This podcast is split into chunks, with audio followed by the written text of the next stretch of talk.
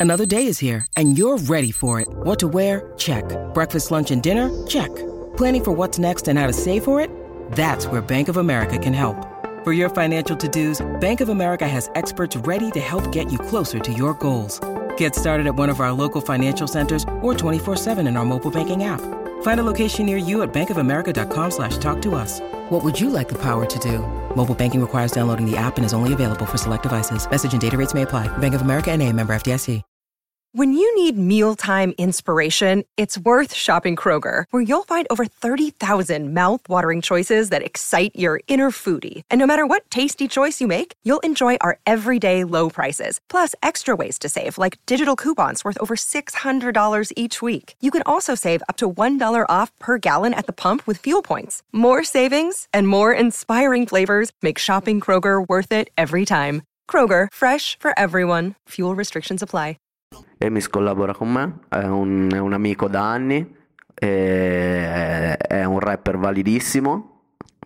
Sono contento che sia lui in questo momento a, a dettar legge nella scena. Allora, la mia classifica, mm, però, è, è inerente appunto ai gusti personali. E ti dico, ti faccio i nomi di Emis, sono un po' di parte appunto perché la maggior parte di loro li ho avuti fortunatamente nel mio album. Quindi ti dico Emis, il mio figlioccio artistico Jamil, eh, Noiz, Marcio, Matt Buddy, Antò, eh, Evergreen ehm, Johnny Marsiglia e ho ascoltato il disco di, di Fedez giorni fa e, e- e mi ha stupito e i Dogo che ormai diciamo che sono una, una garanzia per quanto riguarda il pubblico ormai lo fanno da millenni l'hanno sempre fatto a cazzi loro come hanno voluto loro e di conseguenza queste- questi sono i dieci nomi Manca uno. non ce ne sono non ce ne sono. Non- Tu mi hai detto chi, tu mi hai chiesto chi io ritengo valido, per me non- non- questo album non è valido, quindi non- ti parlo di quelli che fanno rap, non quelli che fanno musica così. L'apice del successo l'hip hop in Italia ce l'ha con Tranne te nel 2010, che è una canzone che magari non, non c'entra niente col rap, come ne abbiamo parlato fino ad adesso. Quindi, però, vi dico che ha molto più a che fare con rap questa canzone di quello che sembra. Quindi, as- ascoltate un attimo. Abbiamo in Tranne te un, eh, una grande citazione a Neffa. Tranne te è la versione 2010 di quello che per Neffa era l'incognita. Du- 99. A livello di sonorità magari possiamo dire che non c'entra niente. L'incognita è inteso come P, non come traccia singola. Ma quel gioco di parole, rap futuristico, tutto- tutto- tutta quella roba là che fa fibra, è un omaggio ed è, è praticamente una, una citazione a Neffa. Quindi an- ancora una volta questi due personaggi che si uniscono e, e, mm, si uniscono nelle vette. Quindi primo grande successo del rap in Italia, primo disco d'oro proprio eh, inteso come grande successo del genere senza snaturarsi, abbiamo Neffa. Ehm, prima rivoluzione commerciale del rap abbiamo Fibra, figliaccio di Neffa in quanto fa turbe giovanili prendendo le strumentali avanzate. E dopo abbiamo Fibra che raggiunge il massimo successo del genere con una canzone dove fa dei giochi di parole che rimandano a Neffa con una canzone che non c'entra niente col rap in quanto stiamo parlando di un brano comunque dance.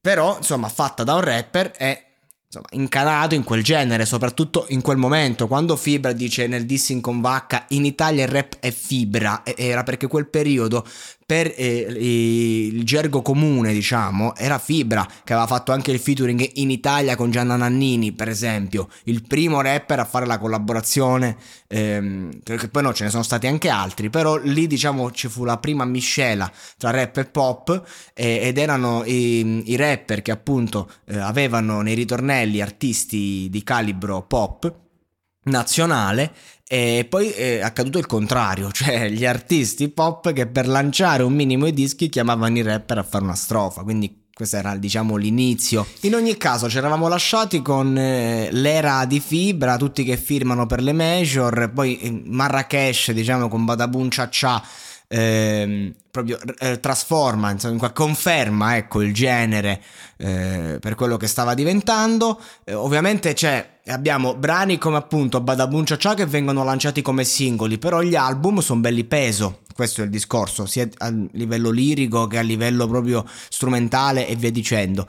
Che succede? Che in questi anni appunto il genere si espande completamente, ognuno segue la sua strada, quindi abbiamo i Dogo che hanno fatto la loro carriera, abbiamo Marrakesh che porta avanti la sua carriera, comunque il filone che noi seguiamo è quello di Fibra, ehm, che eh, sarà tra le collaborazioni del disco L'erba cattiva di Amy Schilla. Amy Schilla, altro artista che considero fondamentale, eh, anzi lo considero tra quei cinque artisti che hanno rivoluzionato il genere ehm, la fase e mi schilla Fedez per intenderci, ma prima un piccolo excursus che Fibra, facendo tranne te, eh, si porta appresso tantissimo odio, diventa proprio il rapper commerciale per eccellenza, tanto che gente come Vacca a quel punto che da tempo aveva chiuso i rapporti, sbarella iniz- e inizia ad attaccarlo nelle interviste e poi parte uno storico dissing bellissimo. Ed è giusto da dirlo perché i ragazzi di oggi credono che Vacca eh, sia solo uno che magari mo è arrivato a capolinea ma chissà che cosa avrà fatto, Vacca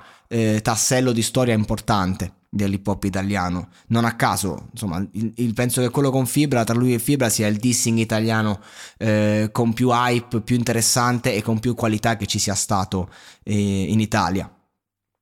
Torniamo a Mischilla. Mischilla, eh, Mischilla eh, rappresenta perfettamente eh, quello che, che, poi doveva accadere da tempo. Ehm, se nel 2006-2007 appunto Fibra eh, si lancia snaturando anche gli stereotipi dell'hip hop perché l'hip hop era diventata una roba che parlava solo di hip hop, quindi l'ala purista, Fibra era mal visto dai puristi, ben visto da tutti però diciamo perché aveva trasformato il genere in qualcosa di fruibile per il pubblico. E Mischilla è praticamente odiatissimo dai puristi perché Miglietto lo Zarro si vestiva mm, come appunto un discotecaro, praticamente, però reppava meglio dei puristi. Quindi il discorso è che questo giovane ragazzo di Vimercate, praticamente che è partito dal nulla, da zero totale, inizia a fare queste tracce, ha un talento però superiore a, a chiunque altro. E ragazzi, ve lo dico, ehm, ai tempi era tangibile questa cosa, che Mischilla prendeva la, eh, la, il microfono ed era più forte di tutti, sia nel freestyle, nel senso che non era solo il discorso ehm, che, che ti, ti, sfotteva in maniera pazzesca, ma che metricamente sembrava era più pesante in freestyle che con un testo scritto, per intenderci. Ti faceva delle metriche, delle cose che tu dici: Ma com'è possibile che le sta improvvisando? Però tu lo vedi che lo sta improvvisando, lo, lo, lo capisci. Non, non, è roba preparata, anche perché chi prova a prepararsi freestyle è un pazzo. E Mischilla ehm, ribalta tutto. Quindi col suo look da discotecaro eh, va nei, nel tecniche perfette, lo vince, eh, fa le battle, umiglia tutti, nel, eh, fa, fa, il face to face con Enzi per dirti a un certo punto e tiene botta. Cioè Mischilla è veramente un fenomeno, talentosissimo e anche a scrivere scrive da paura. E viene preso da Blocco Records. Fondamentalmente ai tempi le etichette erano ancora necessarie per ehm, per pubblicare musica proprio, da solo non, non, potevi farla, cioè potevi metterla online su YouTube, però l'etichetta ti dava la possibilità di metterla in vendita, non c'era ancora Spotify, eh, o comunque se c'era non era ancora importante. Ecco, non come è stato oggi. E, e, e, quei tempi erano i tempi anche delle etichette, dei, dei, rapper che aprivano etichette. Tanta roba è stata un'etichetta importantissima. Però erano, diciamo, eh, tram- pre-trampolini di lancio. Non è che un rapper che apre un'etichetta poi ci guadagna sopra, effettivamente. Però crea un bel movimento. Questo è quello che accade. E con tanta roba diciamo che è ancora operativa oggi eh, Gue Pechegno e con DJ Arsh che poi Gue Pechegno è la facciata perché non è che dice il proprietario però è la facciata di questo che dà credibilità all'etichetta eh, mette nel suo roster Jamie, Jamie Tights, Madman, Enzi e poi dopo Fedez. Arriviamo subito a questo.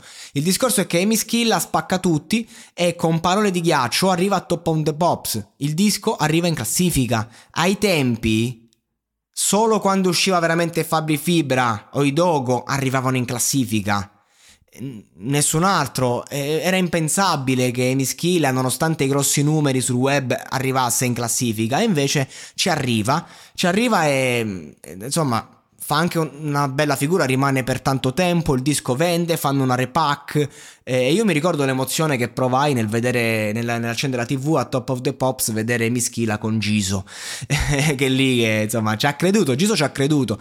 Non è che Blocco Records in qualche modo poteva eh, spingere Ischila, però era una realtà che dava credibilità e supporto a un artista e chi vinceva il Tecniche Perfette aveva questo contratto. In Blocco Records c'erano Emischila e Fedez praticamente all'inizio, solo che Fedez aveva diciamo un'altra, un'altra attitudine, infatti di conseguenza non era adatta quella realtà per Fedez perché Emischilla ti fa magari il pop fatto bene, però è un rapper, è rap da paura e anche quel disco in cui c'è tra i featuring Fabri Fibra che disse fa Emischilla il più criticato, che fece ai tempi anche un Twitter in cui in, un Twitter, un tweet su Twitter in cui diceva che la canzone migliore dell'anno era Nice Peak di Amy Schilla, sempre disco L'erba cattiva, quindi Amy Schilla rilancia, rilancia tutto proprio, rilancia il genere nuovamente.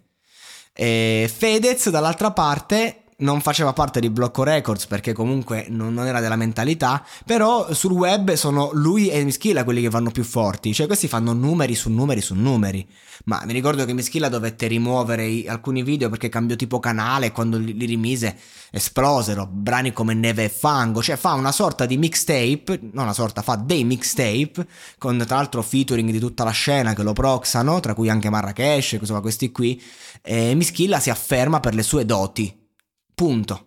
E, e anche perché comunque, ad esempio, Neve e Fango, cioè il modo in cui ti parla il Mischilla d'amore è esattamente come voleva eh, che, che, si parlasse del tema il rappuso, comunque il ragazzo di strada, che non è che dici ti può ascoltare, cioè è un duro dentro, no? Eh, c'ha la scorza da duro, non vuole mostrarsi fragile, ecco, Mischilla ti parla perfettamente dell'amore come ne, ne, ne devi parlare per un ragazzo che vuole fare il duro per intenderci, no? Ha un gergo perfetto, e arriva a tutti, arriva sia alle persone che non, non, hanno a che fare col genere, perché Parole di, Parole di Ghiaccio è una hit intramontabile, e arriva ai rappusi e alle persone comunque dell'ambiente hip hop, perché eh, ha un linguaggio proprio adatto a, quelle, a quel mood, perché è vero, perché è se stesso.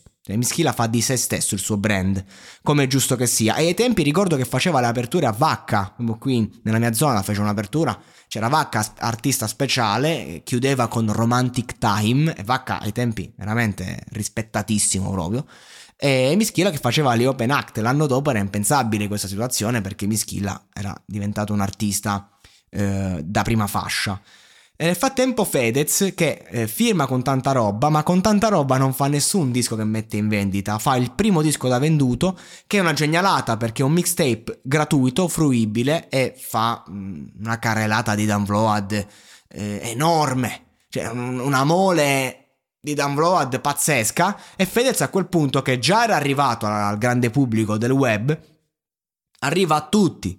Fedez è stato il primo a comprarsi le visualizzazioni che però a farlo, a farlo bene, nel senso che io compro un tot di views e la cosa mi dà, per darmi la botta iniziale e il video esplode. Cioè, quindi praticamente Fedez ha giocato bene ogni carta, anche quelle che ai tempi era un sacrilegio, ah tu ti compri le views. No, anche quelle però. Cioè Fedez è stato il primo che ha sfondato YouTube, ma l'ha sfondato con le visite reali, non con quelle comprate. Quelle comprate erano per dare il margine e c'era tutta la, la, la trafila, eh, le views dalla Polonia, però parliamo di uno che aveva fatto migliaia e migliaia di download col suo eh, mixtape e poi quando è uscito il disco eh, ufficiale, che tra l'altro il primo disco da venduto era stato lavorato come un disco ufficiale, però eh, poi messo eh, in download come mixtape, che poi ad oggi il disco è ufficiale, è tenuto negli store, quindi dopo ha anche effettuato vendite. E, e, che succede? Che quando esce il primo disco in major, Fedez eh, vende come un pazzo. E tanta roba diventa la realtà più affermata, perché poi c'è Jamie Tights e Madman che fanno l'EP insieme che va in classifica su iTunes ai tempi. Poi fanno il disco e vende anche quello. Ai tempi c'era Enzi anche, fondamentale perché Enzi era considerato il rapper per eccellenza. Perché? Perché aveva vinto tutti i To The Beat, era uno che rappava da paura e fece un disco anche bellissimo, era tutto un sogno. Ecco, era tutto un sogno ragazzi, è un disco proprio bello, un bel disco, un discone della Madonna, rappato come Dio comanda dal numero uno del rap in Italia. Perché Enzi rappresentava proprio tutta la, la, cerchia di rapper che parlavano di rap, cioè Enzi non, non, gli potevi dire nulla, perché poi veniva lì e ti sfondava in freestyle se tu provi a dire qualcosa a lui. Stessa cosa per Emischilla, però Enzi proprio, eh, ecco, il, il, l'amante del genere, se faceva fatica ad ammettere che Emischilla era il numero uno, con Enzi non si faceva problemi. Eh, io vi, ricons- vi consiglio di, ascol- di, andare a riprendere Era tutto un sogno, un capolavoro quell'album eh, di Enzi. Quindi comunque abbiamo un sacco di uscite, sia eh, popolari e sia di qualità. E in questi anni accadono anche altre cose. E ricordo che tra l'altro sì, c'era Mociano, vennero ospiti Enzi in Open Act, Jimmy Tights e Madman. Enzi era l'ospite per eccellenza. L'anno dopo quella cosa sarebbe stata impensabile quindi c'è uno spingersi a vicenda, no? E in questo periodo sempre abbiamo la, la, fenomenologia di Salmo, che fa questo primo disco nel 2011 che sembra rivoluzionare tutto, perché è veramente un disco che poi diventa famoso negli anni a venire se vogliamo però è, una sonorità una tipologia mezza dubstep che andava di moda cioè si è preso un pubblico tutto suo per poi diventare anche lui eh, talmente popolare, cioè questa fanbase si espande talmente tanto e, se, e chi, chi, ascoltava Sam diceva vabbè ma questo è il nuovo fenomeno, questo è il numero uno, eh, pezzi come la prima volta, eh, con quel flow, con quella roba là, ecco Salmo era impensabile che diventasse ehm, veramente popolare barra pop come oggi, perché ai tempi... Eh, univa proprio anche l'ambiente del rave per intenderci diceva non ascolto il rap ma mi ascolto Salmo.